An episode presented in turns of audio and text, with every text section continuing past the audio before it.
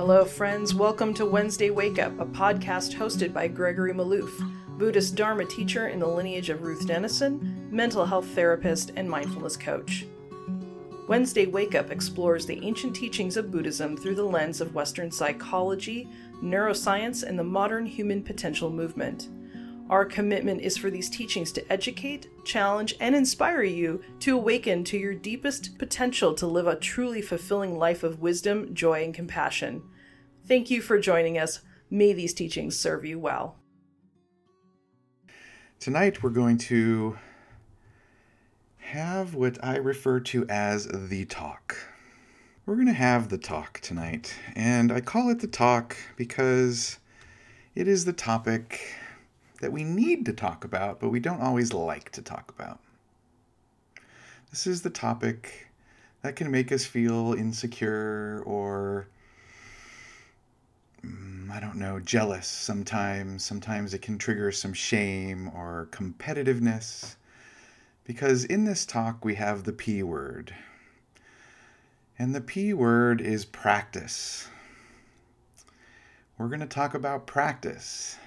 How long do we sit? How often do we sit?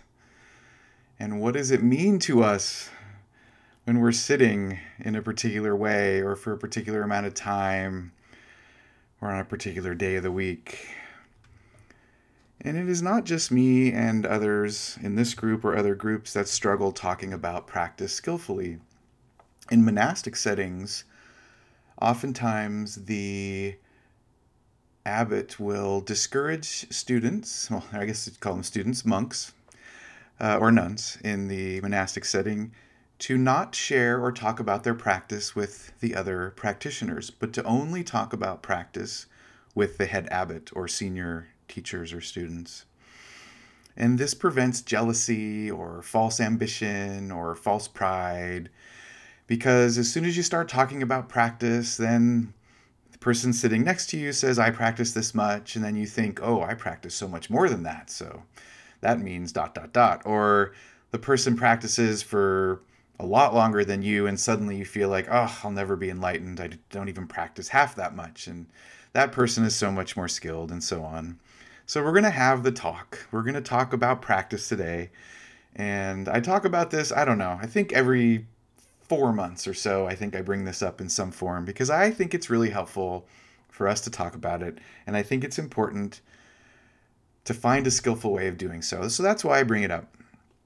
So I'm going to bring it up again. And I would invite you to just be mindful of how it feels for you when we talk about it. What does it feel like when we talk about practice, how much to practice, and what we're doing with practice. So just see how it lands for you. See if there's any insecurity or a feeling like you don't want to be judged or maybe a little jealousy. Just see how that lands for you as we talk tonight.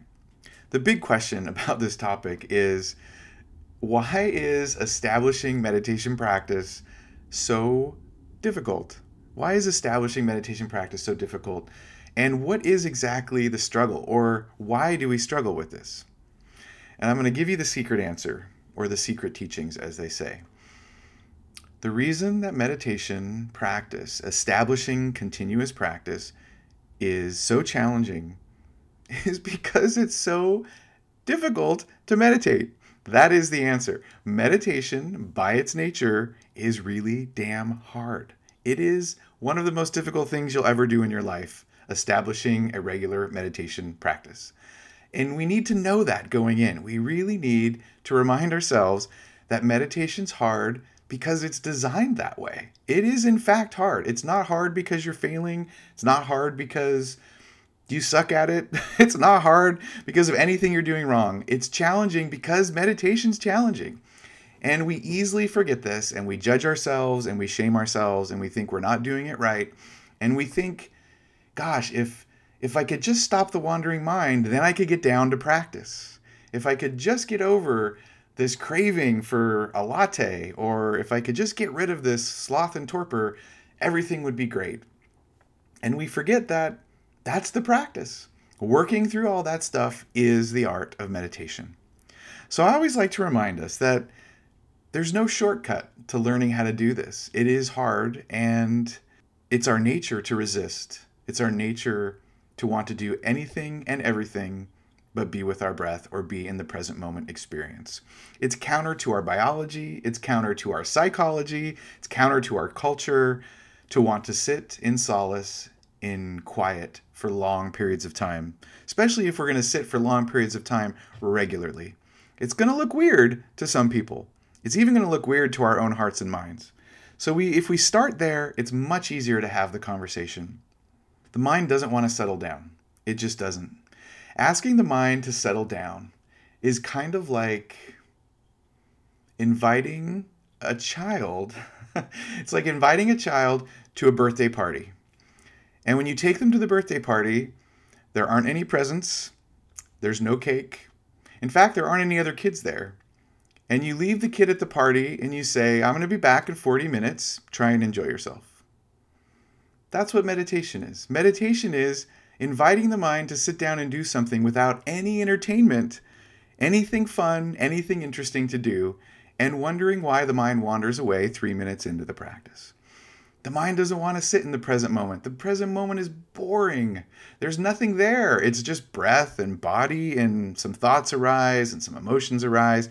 There's just nothing there to occupy the mind's attention. And the mind isn't used to finding pleasure outside of our sensual experiences. It doesn't want to go to a party without music and other people. It wants to be with others and think about others. It wants to be engaged. It wants music and drugs and sex. It does not want to sit on a cushion of buckwheat and be aware of breathing. It's just not fun for the mind. And if we can remember this, it really is easier when we practice. If we remember that we're depriving the mind of its fun, then at least when we settle in and the mind's like, no, I don't want to do this, we're like, well, of course you don't. It's not fun for you, but I'm going to teach you to make this fun, and that's when it's going to get good. So we have to think of ourselves as kind of a parent that's guiding a child along into an experience that it doesn't really want to do. But we know as the adult in the room that eventually it's going to be enjoyable, healthy, skillful, and nourishing. But in the beginning, the child's going to see it as a punishment. It's going to be boring, and they're really not going to want to do it, and the child's going to rebel. And we have to gently establish a relationship that's loving and kind and understanding so that we don't intimidate the child or blame the child or go to war with the child. We just want to train the heart and mind in a gentle and progressive way to learn how to be present and to learn to see the beauty and the benefit of present moment awareness. And that is, in fact, the practice of meditation. Going into practice thinking that it should be easy is one of the biggest detriments to our progress on the path when we get down on ourselves and we blame ourselves, when we think, oh my gosh, this is just not working, those kind of moments are really the most challenging.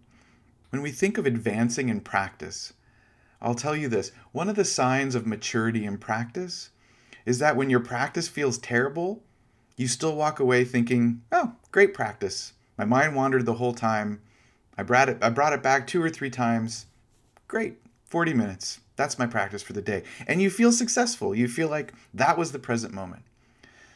That is really maturity of practice. The more we resist the wandering mind, the more we battle the hindrances, the harder they are to manage.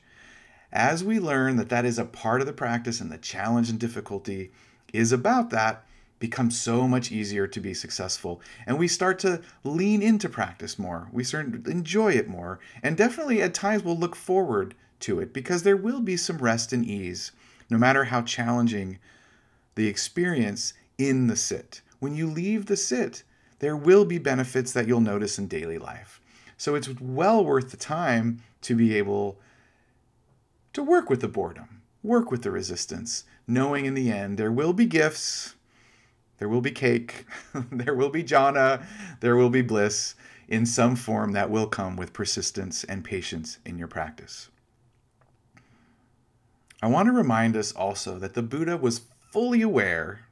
This is comforting to me. It's comforting to me to always recall that the Buddha was acutely aware that meditation practice was difficult. He wasn't under some kind of illusion that it was going to be easy for folks or that it was even easy for him. And I want to remind you of this quote. Let's see if I can find it here. Give me a second.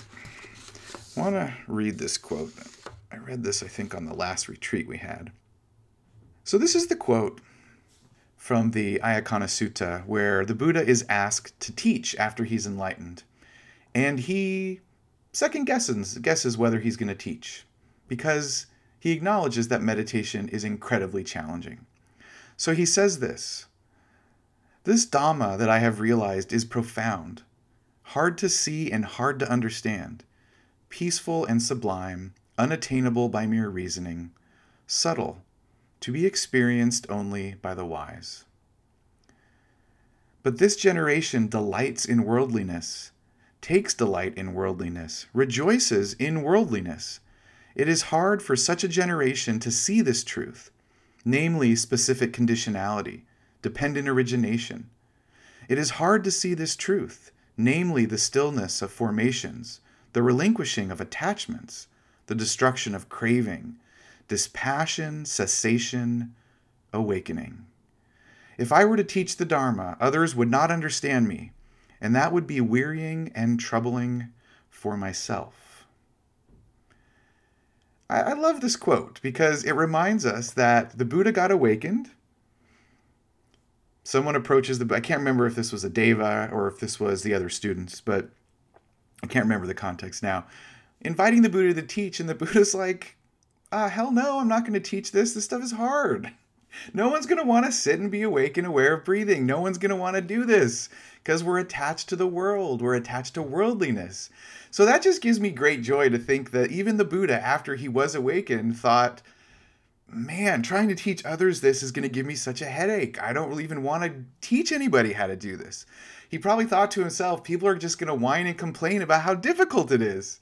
And so that's what we do, right? We sit on the cushion and we're like, oh my God, this is so stupid. Who invented this? This is a ridiculous activity. So, this I take refuge in. I take refuge in the Buddha acknowledging that this is just tough and that's a part of the jam. That I take refuge in. This equally comforts me. In spite of the fact that the Buddha is like, no, I don't really want to teach this. He teaches it anyway, right? Because he knows that getting over the struggle, getting beyond the hindrances, getting past all the self doubt leads to some awakening, something that is fully worth all of our efforts. So not only does he teach the Dharma, he vigilantly encourages us to practice with urgency and intensity and commitment that's oftentimes described with this incredible zeal. And so this is one of the quotes. And this is the famous quote that talks about what we say practice like your hair is on fire.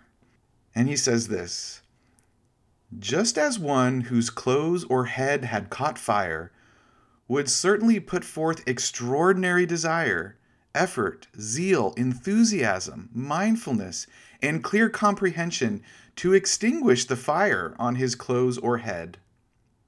So that person should put forth extraordinary desire, effort, zeal, enthusiasm, mindfulness, and clear comprehension to obtain the wholesome qualities of awakening. So the Buddha says, look, this is going to be rough, but you got to practice, and you really should practice like your life depends on it it was that worth the awakening, and worth the awakening to engage with that kind of determination. So, whenever we talk about practice, I would invite you to consider those two things. One, practice is tough. Buddha says so.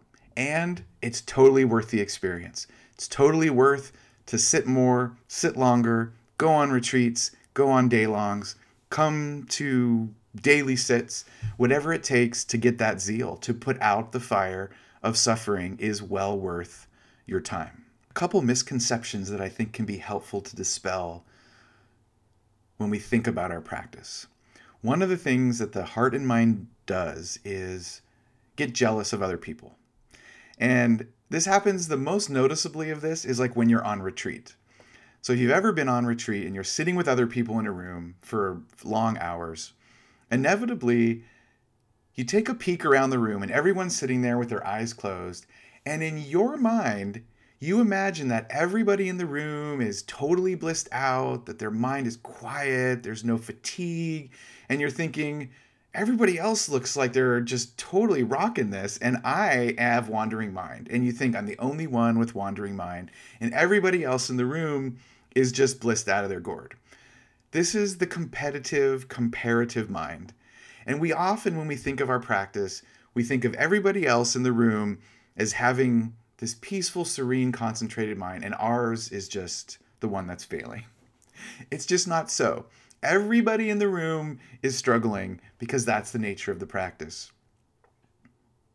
I was managing a retreat for Goenka, and the guiding teacher who was teaching the retreat uh, was reminding us that when we look around the room and we see people sitting, so here there would have been 100 people, when you see all these people in the room, don't forget that they're struggling, that inside there is a lot of pain coming up. There's a lot of physical pain, emotional pain. And when you look at them, offer them compassion. Don't forget that the work that they're doing is really challenging. On the outside, everyone looks serene, but as the person in the room holding the space, remember to offer love, care, and compassion because what you see on the outside is not what's going on on the inside. and someone once said, if if you were to take a meditation retreat and take the participants and hook up their hearts and minds to a boombox and broadcast the sound of the meditative experience, it would not be wind chimes and gongs. It would be it would be the Jaws theme. It would be like horror movie music. It would be like explosions and accidents and I mean, it's just tumultuous. It would be chaos. That's not what we think though when we're sitting. We always think everyone's got this down, everyone is totally unbounded and compassionate and loving, and that we're just contracted and irritable and feisty, and that we just don't know what we're doing. Not so. Not so. So remember that. Remember that your heart and mind is the heart and mind of the Buddha. Same dukkha. Same dukkha. We're all going through the dukkha. Another thing I mentioned this earlier. The struggle is the practice. The dukkha is the practice. We're not learning to meditate so that we can then use meditation to end suffering. Learning to meditate is the end of suffering. It is not a tool that we use to transcend. The learning of the practice is the transcendence we're often waiting to learn to meditate so that we can go out into life and use meditation to go end the pain or get more loving or do all those things that we imagine meditation will do. But the fact is, the practice of meditation, learning how to do it, that's where the healing takes place. The very struggle with the wandering mind will make you more compassionate. It'll allow you to bring more authenticity into your life. It doesn't feel like that, of course. On the cushion, doesn't feel so good most of the time off the cushion, you will see the results. So remember that the meditation, I always, I still say this. So 27 years later, I, I was, like I had mentioned a couple weeks ago, I went on retreat over the summer. One of my days was really difficult. Middle of my retreat, I'm saying, how am I supposed to get over suffering if the meditation is so uncomfortable? And here I am wrestling against the wandering mind, trying to stop the dukkha so I can then get over the dukkha. Then, of course, you come back and you get grounded and you realize that's the practice. This is a practice to get over suffering. You get over suffering through the practice. You don't do the practice and then get over the suffering. If we can use that framework when we sit, so much work can get done with a lot less stress and a lot less tension. Another hangup we have around this is time in our culture, and I guess I can only speak from North American culture since that's where I'm from, it's just not normative to take time out of our self care. We're not very good with self care in North America in general. Taking time away, taking vacation, taking rest, taking naps, it's always seen as a kind of laziness, or not always, but often is seen as laziness.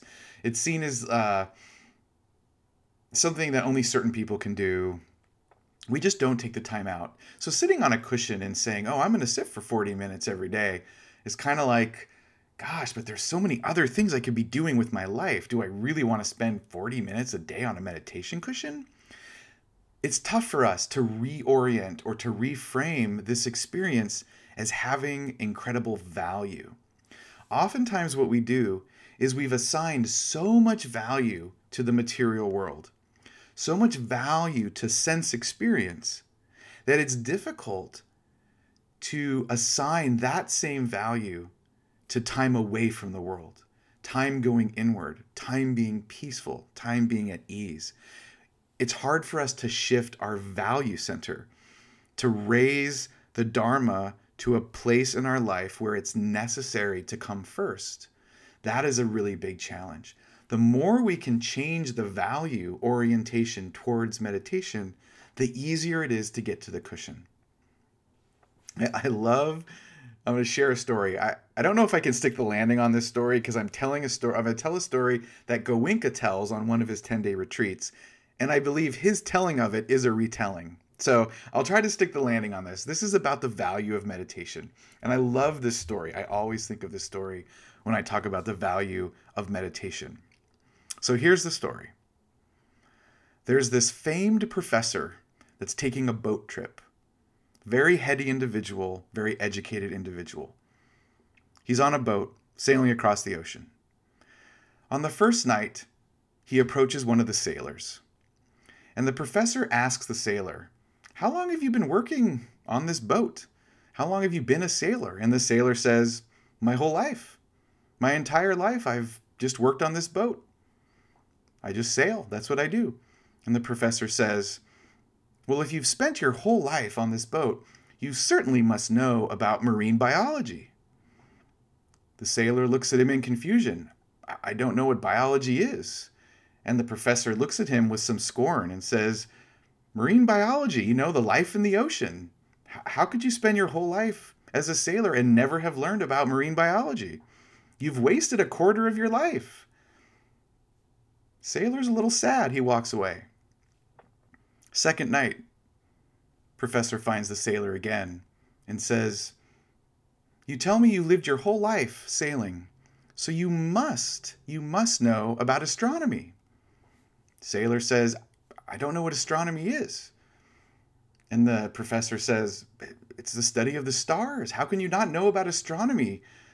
From my perspective, you've wasted half your life. Sailor feels really sad. Gosh, I've just been on this boat all this time and I've never learned anything. I, have wasted half my life. Third night, Professor finds the sailor again. Professor says, You've been a sailor your whole life. You must certainly know about meteorology. Sailor again, I don't know what that is. I don't know about meteorology. Professor again, it's all about the weather. You certainly have wasted three quarters of your life on this boat.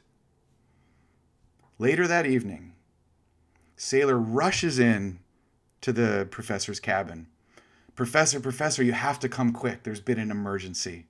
Drags the professor out onto the deck. Turns out they're in a storm. The sailor looks at the professor and says, Professor, do you know about swimology? Professor says, Professor says, swimology? That's not even a real thing. I don't even know what that is. And the sailor says, You know, swimology. Do you know how to swim? The professor says, No, I don't. The sailor says, Oh, that's a shame. The boat has hit a rock and it's sinking. Those of us who know swimology are going to swim over to the shore and we're going to get saved. Those who don't are going to stay and drown. It looks like you've wasted all of your life. the value of something. Meditation is swimology. No matter what we learn in our life, we got to learn to swim because the boat is always sinking. Ruth used to say, There is always a leak in the canoe. There's always a leak in the canoe. No matter what we do with our life, we are on a sinking ship. There is going to be stress, suffering, discontent, and ultimately death the Dharma is the best thing we can learn in light of being on this boat. We got to learn to swim. We could do all kinds of other things, learn about things, enjoy particular things, have hobbies, friendships, families. So much we can do. All of that is reasonable. But we have to remember to place value on the most important thing, which is the liberation, the ability to show up in the world as kind, generous, loving beings and to free ourselves from suffering so we can help others to do the same. That is the aspiration. I love that story. It always cracks me up. It's better to hear it from Goenka because he's a better storyteller. It's worth going on his 10 day retreat for that story and a few others, in my, in my opinion. So, my friends, I appreciate learning swimology with you. Let's return to body for a couple minutes.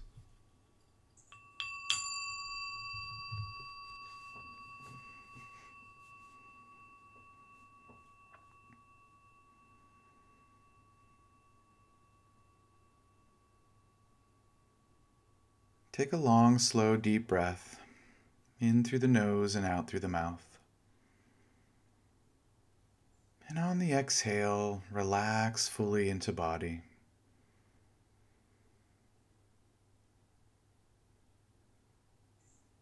Letting go of thinking, all that energy of discussion, and just feeling embodied being. Returning to shape and form That sense of your body in the room, sitting.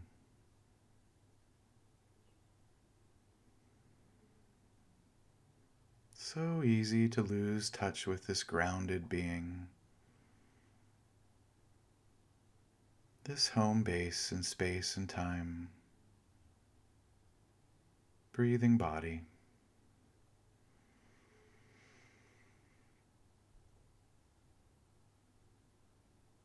And with each breath, we might hold in awareness a sense of gratitude.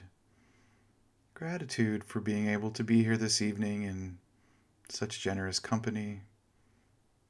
Gratitude for our practice. Gratitude for being safe, safe enough to join tonight without fear, fear of harm. Such a privilege to come together ground ourselves with a sense of welcomed ease, grateful for the present moment and all that it offers.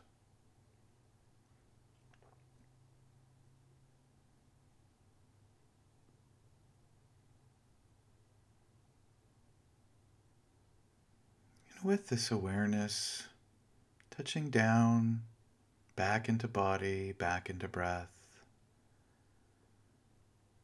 that opened heart connected to that which is good. In spite of it all, that inner goodness that thrives. With that as our framework,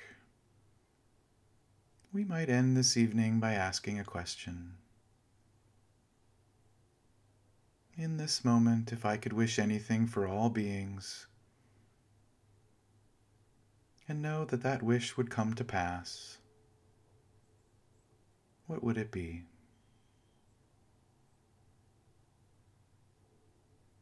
What does your heart long for for all beings in this moment? Let us offer that to the world.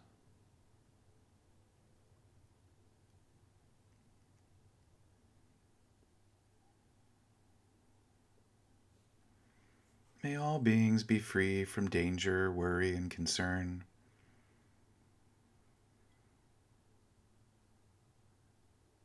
May all beings be safe, free from harm.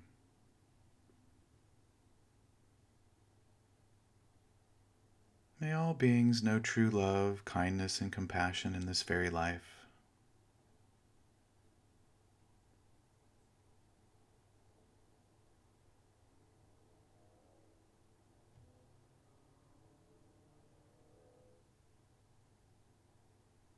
May all beings be free.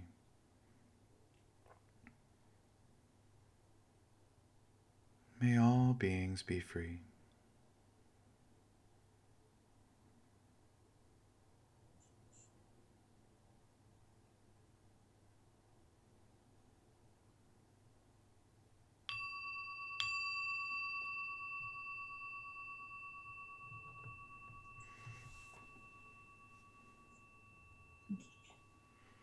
Lovely as always to see all your wonderful faces.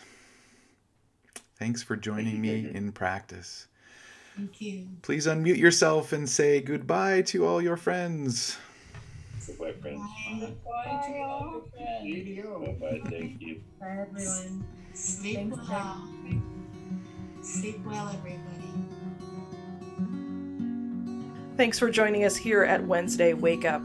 We honor the traditional Buddhist practice of offering the teachings without charge, so this podcast will always be ad free and will never be behind a paywall.